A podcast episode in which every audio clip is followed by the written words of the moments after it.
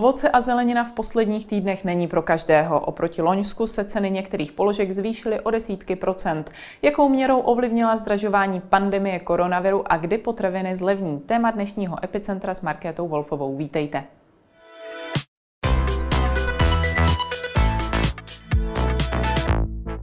Ve studiu vítám předsedu Zemědělského svazu České republiky Martina Píchu. Dobrý den. Dobrý den.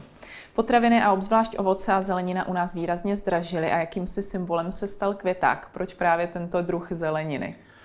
Tak já se přiznám, že ani nevím, proč zrovna květák se stal symbolem. Možná proto, že eh, jeho nárůst byl poměrně významný.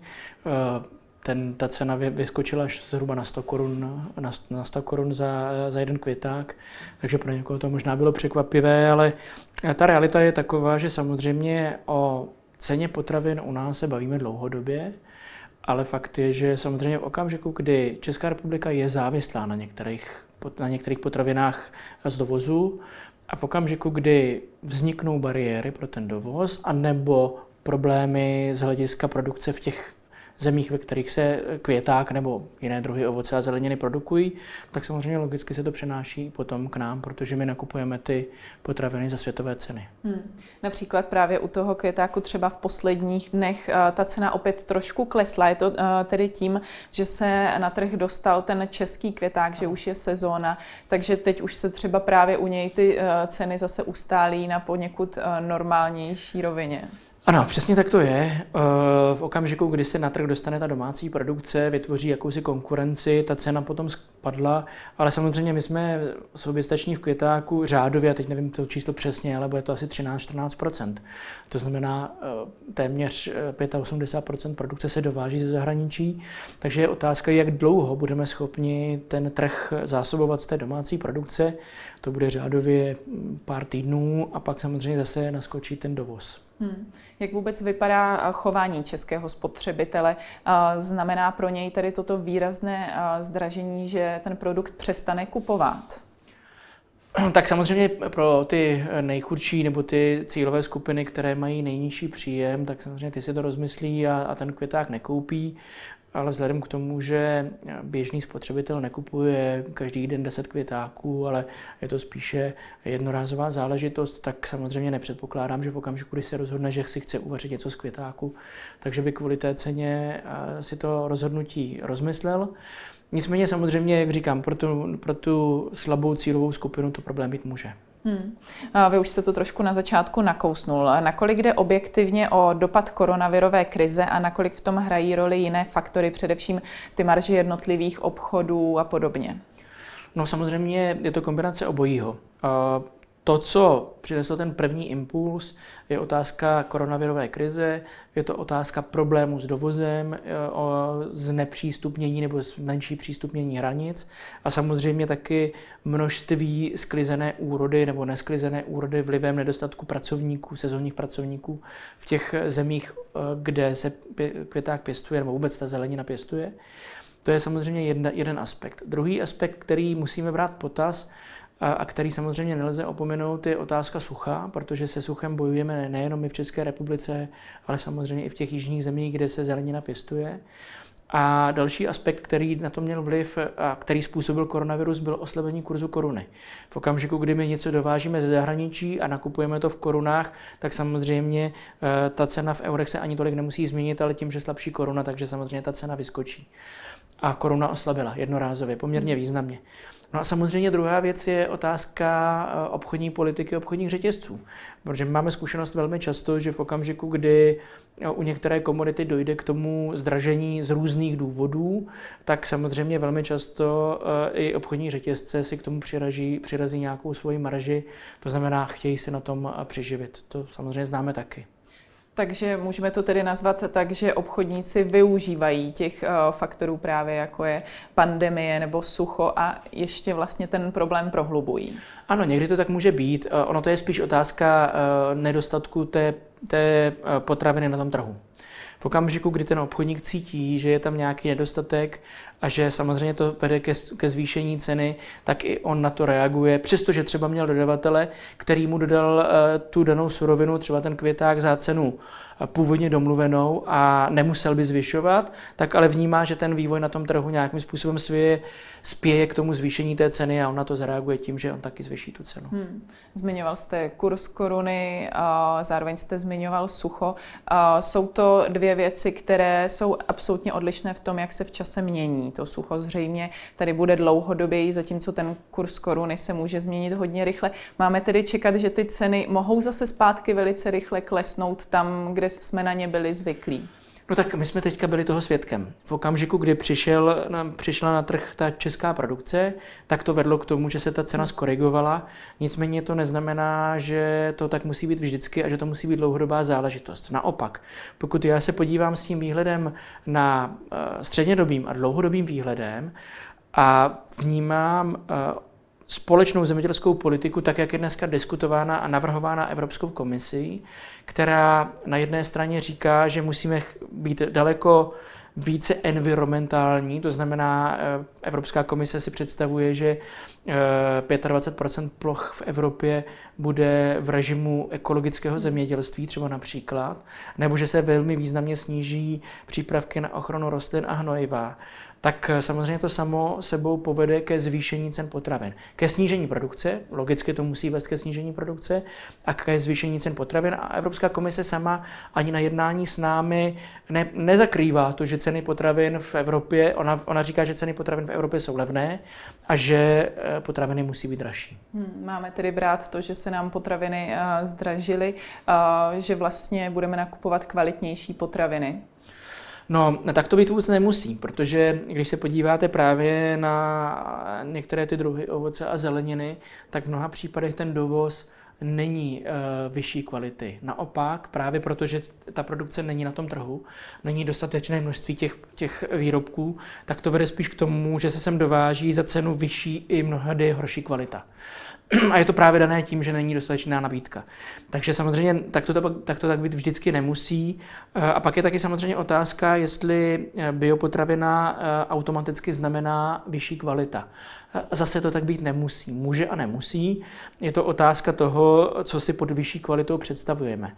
Pro někoho to může být krásný výrobek, krásné naleštěné jablko, které, když ale neošetříte, tak může být strupovité, může mít různé vady. Takže samozřejmě uh, může mít nějakou chuť, někdy lepší, někdy horší. A to všechno samozřejmě uh, je spíš subjektivním hodnocením toho zákazníka. Pro nás je samozřejmě důležité, aby to byl kvalitativní parametr, to znamená zdravotní závadnost nebo nezávadnost. To samozřejmě musíme všichni vnímat.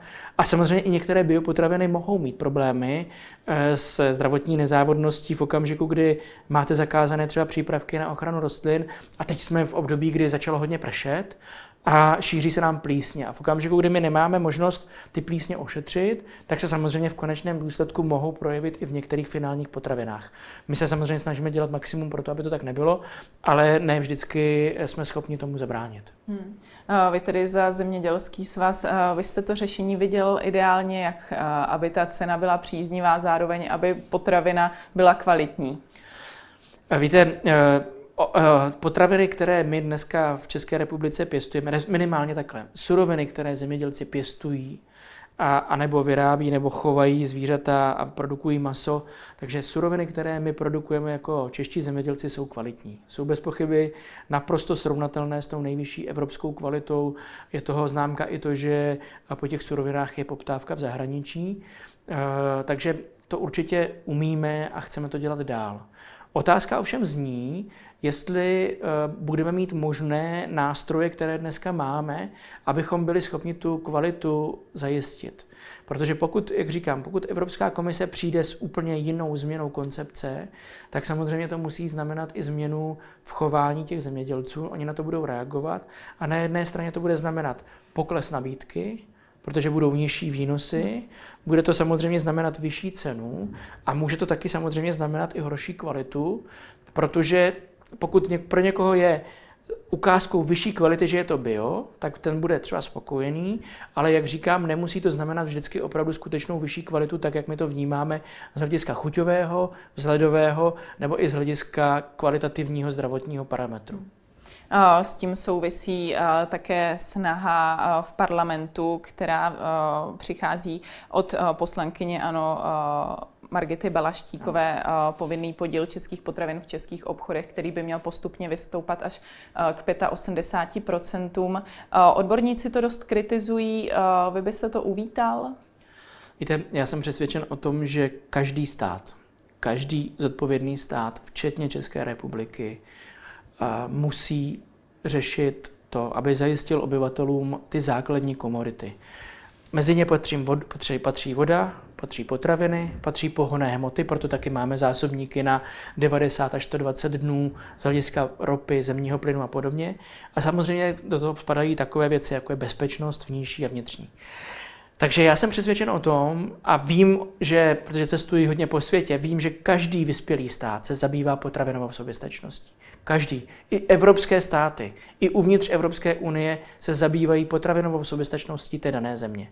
Takže já jsem přesvědčen o tom, že ta úvaha jde naprosto správným směrem a v okamžiku, kdy Česká republika má za sebou, za sebou tu zkušenost s tím koronavirem, kdy jsme viděli sami, že i uvnitř Evropské unie se zablokovaly a zastavily dodávky některých ochranných prostředků eh, ve prospěch toho daného státu, přestože původně ten, ta, ta dodávka cílila někam jinam, tak je vidět, že sice je hezké, že máme jednotný trh, v uvozovkách jednotný, protože ve skutečnosti ten trh nemá určitě stejné parametry pro všechny, ale to je na další diskuzi. Ale samozřejmě ukazuje to i to, že v okamžiku, kdy nastane kritická situace, tak není záruka, že přestože Evropa je producentem, významným producentem potravin na světě, jedním z největších, tak nemusí to vždycky znamenat, že ty potraviny se k nám dostanou v daném množství, kvalitě a nebo ceně. Hmm. Takže já jsem přesvědčen o tom, že Česká republika má řešit potravinovou soběstačnost. My v některých komoditách jsme soběstační, v některých jsme přebytkoví a v některých nejsme.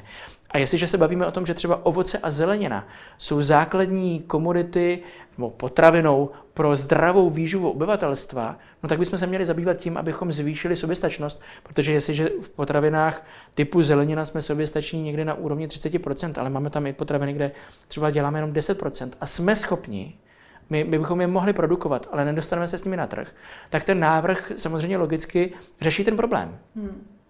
Ekonomové, kteří to kritizovali, hovoří třeba o komparativní výhodě. Oni říkají, měli bychom potraviny produkovat tam, kde je umí vyrobit levněji. A já s tím naprosto souhlasím. Jenomže problém je v tom, že my spoustu potravin vyrábíme levněji. Kdybyste se podívala třeba na mléko, tak v České republice zemědělci prodávají mléko dlouhodobě o korunu levněji než v Evropské unii. Kdybyste se podívala na maso, tak byste viděla taky, že my vyrábíme a prodáváme a dodáváme e, zpracovatelům maso levněji, než je evropská cena. Problém je v tom, že samozřejmě, takže komparativní výhoda teoreticky by byla, měla být na naší straně. Problém je v tom, že ten trh nás nepustí k tomu zákazníkovi, ať už je to otázka obchodu, anebo v některých případech i zpracování. A to ten návrh řeší. Ten návrh říká, ano, vy obchodníci byste měli chtít, aby jste nabízeli a prodávali české potraviny. A my jsme přesvědčeni o tom, že je to správně, protože ty samé obchody, které fungují tady a jsou to většinou dominantně zahraniční obchodní řetězce, se u sebe doma chovají naprosto jinak, než se chovají u nás.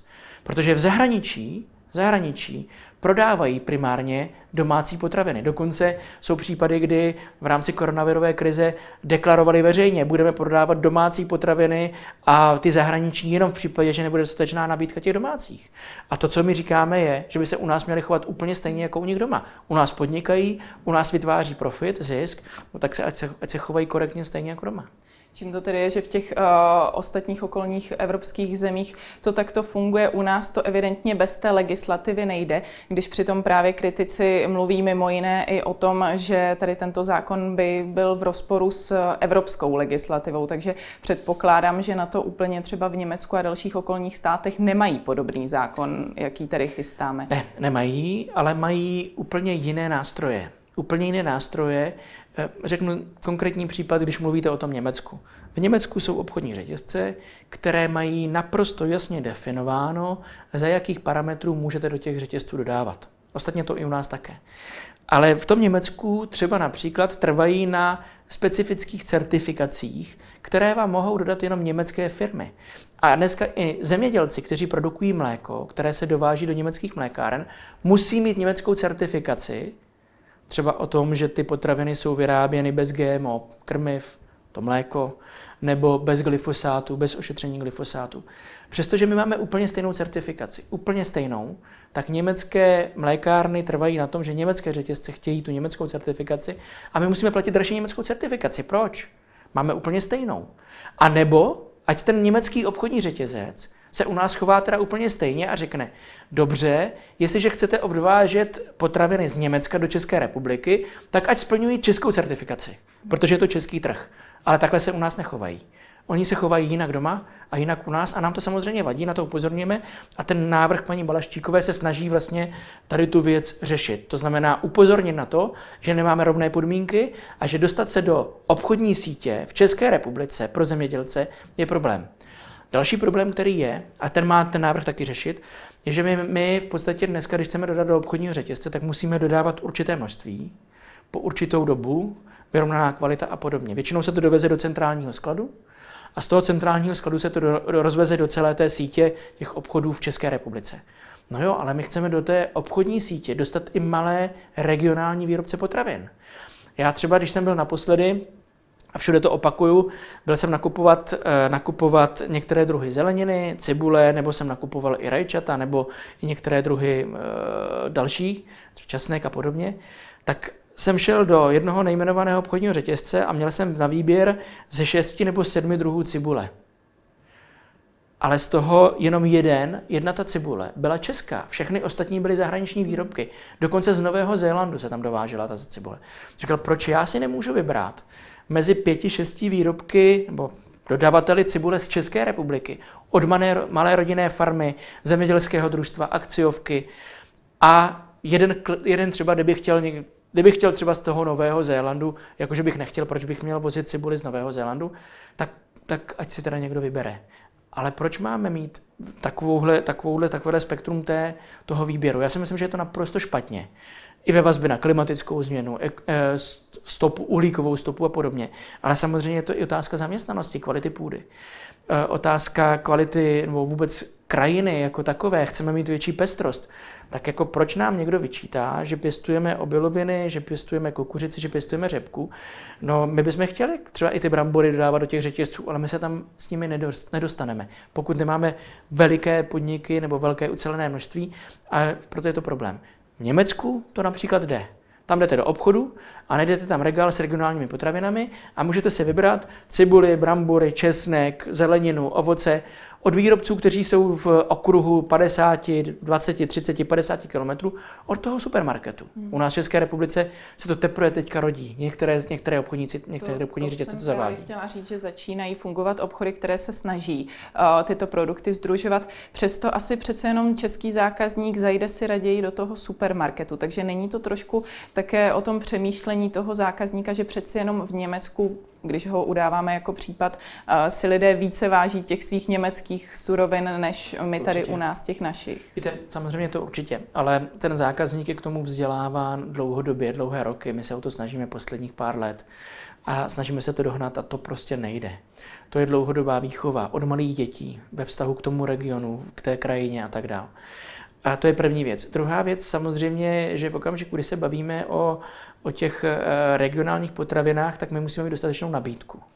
My jsme tady i měli poměrně po, po roce 89 i poměrně dost velké množství výrobců. Problém je v tom, že my jsme toho obchodu vytlačili. Dominantně dneska lidé nakupují v supermarketech. 80, 85% potravin nakupují lidi v supermarketech. My je dneska snaží, složitě vychováváme, aby nenakupovali jenom v supermarketech, aby chodili k tomu zemědělci a nakupovali přímo u něho. Ale z hlediska logistického, časového pro toho zákazníka je to strašně složité. Daleko jednodušší je, když jde do toho supermarketu, na, na vybere si tam z té pestré škály a je to samozřejmě i jednodušší z hlediska nákladů a podobně. Takže já si myslím, že ten návrh, který paní Balaštíková předložila, jakkoliv může být kontroverzní, abyste hovořila o, té, o tom souladu s tou evropskou legislativou a, a to je samozřejmě otázka. No tak v okamžiku, kdy nebude, no tak, tak eh, pojďme to navrhnout, schválit, pak to nechme notifikovat, jestli, s tím, jestli to bude nebo nebude v souladu a pokud to bude v souladu, tak ať to platí, pokud to nebude v souladu, tak ať to neplatí. Ale eh, ten tlak na ty obchodní řetězce, aby se u nás chovali stejně, jako ve svých domovských zemích je, ne, je prostě naprosto správný a já ho podporuji a budu ho podporovat. A my jako zemědělci samozřejmě uděláme maximum pro to, aby ten tlak na ty obchodníky byl, protože vnímáme, že se u nás nechovají korekt, korektně, vnímáme, že se u nás chovají jako na divokém západě, aby generovali maximální zisk jakkoliv jim to nevyčítám. Hmm. A ještě co se týká té zvýšené ceny potravin, dovedete si třeba představit, někteří trošičku vyhrožují před tím, že některé potraviny tedy úplně zmizí z pultu, protože třeba o ně nebude už vůbec takový zájem. Dovedete si podobně tragický scénář představit? Myslíte jako v důsledku tady toho návrhu toho zákona? Myslím spíš v důsledku toho momentálního zdražování květák za stovku a podobně. No, tak samozřejmě eh, sníží se jeho prodej, to bez pochyby ano, eh, protože řekněme si na rovinu, že když porovnáváme Českou republiku a Německo, tak kupní síla německého zákazníka je úplně jiná než kupní síla českého zákazníka, českého spotřebitele. A samozřejmě ty mzdy v České republice nejsou tak vysoké jako v Německu. Navíc nám se do toho promítá i několik dalších věcí, vysoké DPH a, a, a tak dále, vysoké náklady na zaměstnance a podobné věci. Takže a nižší dotace pro zemědělce a podobně. Ale to, je, to jsou všechno věci, které samozřejmě ovlivní tu finální cenu a může to znamenat, že v některých případech třeba v Německu bude levnější ta zelenina. I třeba jenom kvůli tomu DPH, s okolností teďka mám informace o tom, že v Německu se diskutuje o další snížení DPH na některé druhy základních potravin. No a že prostě pro toho spotřebitele pak bude výhodnější jít do toho Německa a nakoupit to v zahraničí. To je samozřejmě špatně pro nás, ale eh, na druhou stranu já jsem přesvědčen o tom, že eh, většina spotřebitelů si najde eh, tu cestu k tomu českému výrobku, k tomu českému produktu, pokud to samozřejmě budeme náležitě motivovat a vychovávat. Je to dlouhodobá práce, my se o to snažíme a budeme se o to snažit dál a doufám, že spotřebitelé pochopí, že vlastně v tom produktu si nekupují jenom ten vlastní produkt. Není to jenom ta paprika, nebo ta cibule, nebo ta okurka, ale je zatím i ta krajina, ta půda, je tam zatím i ta voda, je ta práce těch zemědělců a každá koruna, kterou my utratíme za český výrobek, se u nás v té ekonomice, a to říkají zase ekonomové, otočí třikrát až čtyřikrát. To znamená, generuje zase další, další hodnoty třeba u jiných částí té výrobkové vertikály. Než to, když my to utratíme za německou papriku nebo španělskou cibuli nebo novozélandskou cibuli, no tak samozřejmě ten profit odchází. Odchází s obchodním řetězcem a obchází i s tím dodavatelem a nezůstává tady a nevytváří další hodnoty u nás. Takže samozřejmě eh, ta výchova toho spotřebitele, aby jsme kupovali české výrobky, nejenom potraviny, ale obecně české výrobky, české produkty, je, je určitě cesta správným směrem. Hmm. Svaz obchodu a cestovního ruchu navrhuje po vzoru Německa snížení DPH na potraviny z 15 na 10% Podle ministrině financí Aleny Šilerové je situace v Česku zásadně odlišná, konkrétně v tom, že u nás převažují zahraniční sítě, takže je dost pravděpodobné, že by se zvýšily ceny a marže by tedy nezůstaly v Česku, proto tedy tohle úplně nepodporuje. Jak vy na to nahlížíte? No, já jsem přesvědčen o tom, že DPH u nás je vysoké je vysoké, je vyšší než ve všech okolních středoevropských zemích a myslím si, že je to špatně. A hovoří to i o té přeshraniční konkurenci v některých případech, což není dobře. Na druhou stranu já rozumím tomu, co říká paní ministrině Šilerová. A teď je otázka na obchodních řetězcích, aby veřejně deklarovali, že pokud dojde ke snížení DPH, takže budou hrát hru s otevřenými kartami, že budou veřejně deklarovat svoje marže, protože my tvrdíme, že marže obchodních řetězců neustále rostou, jakkoliv se jim to nelíbí, tak prostě rostou. A tak ať ukáží, jaké mají marže a v ideálním případě ať, ať deklarují veřejně, že pokud dojde ke snížení DPH, že to nespolkne jejich marže, ale že, že sníží cenu toho finálního výrobku, který bude o tu marži, o to DPH, mluvám se o to DPH, levnější.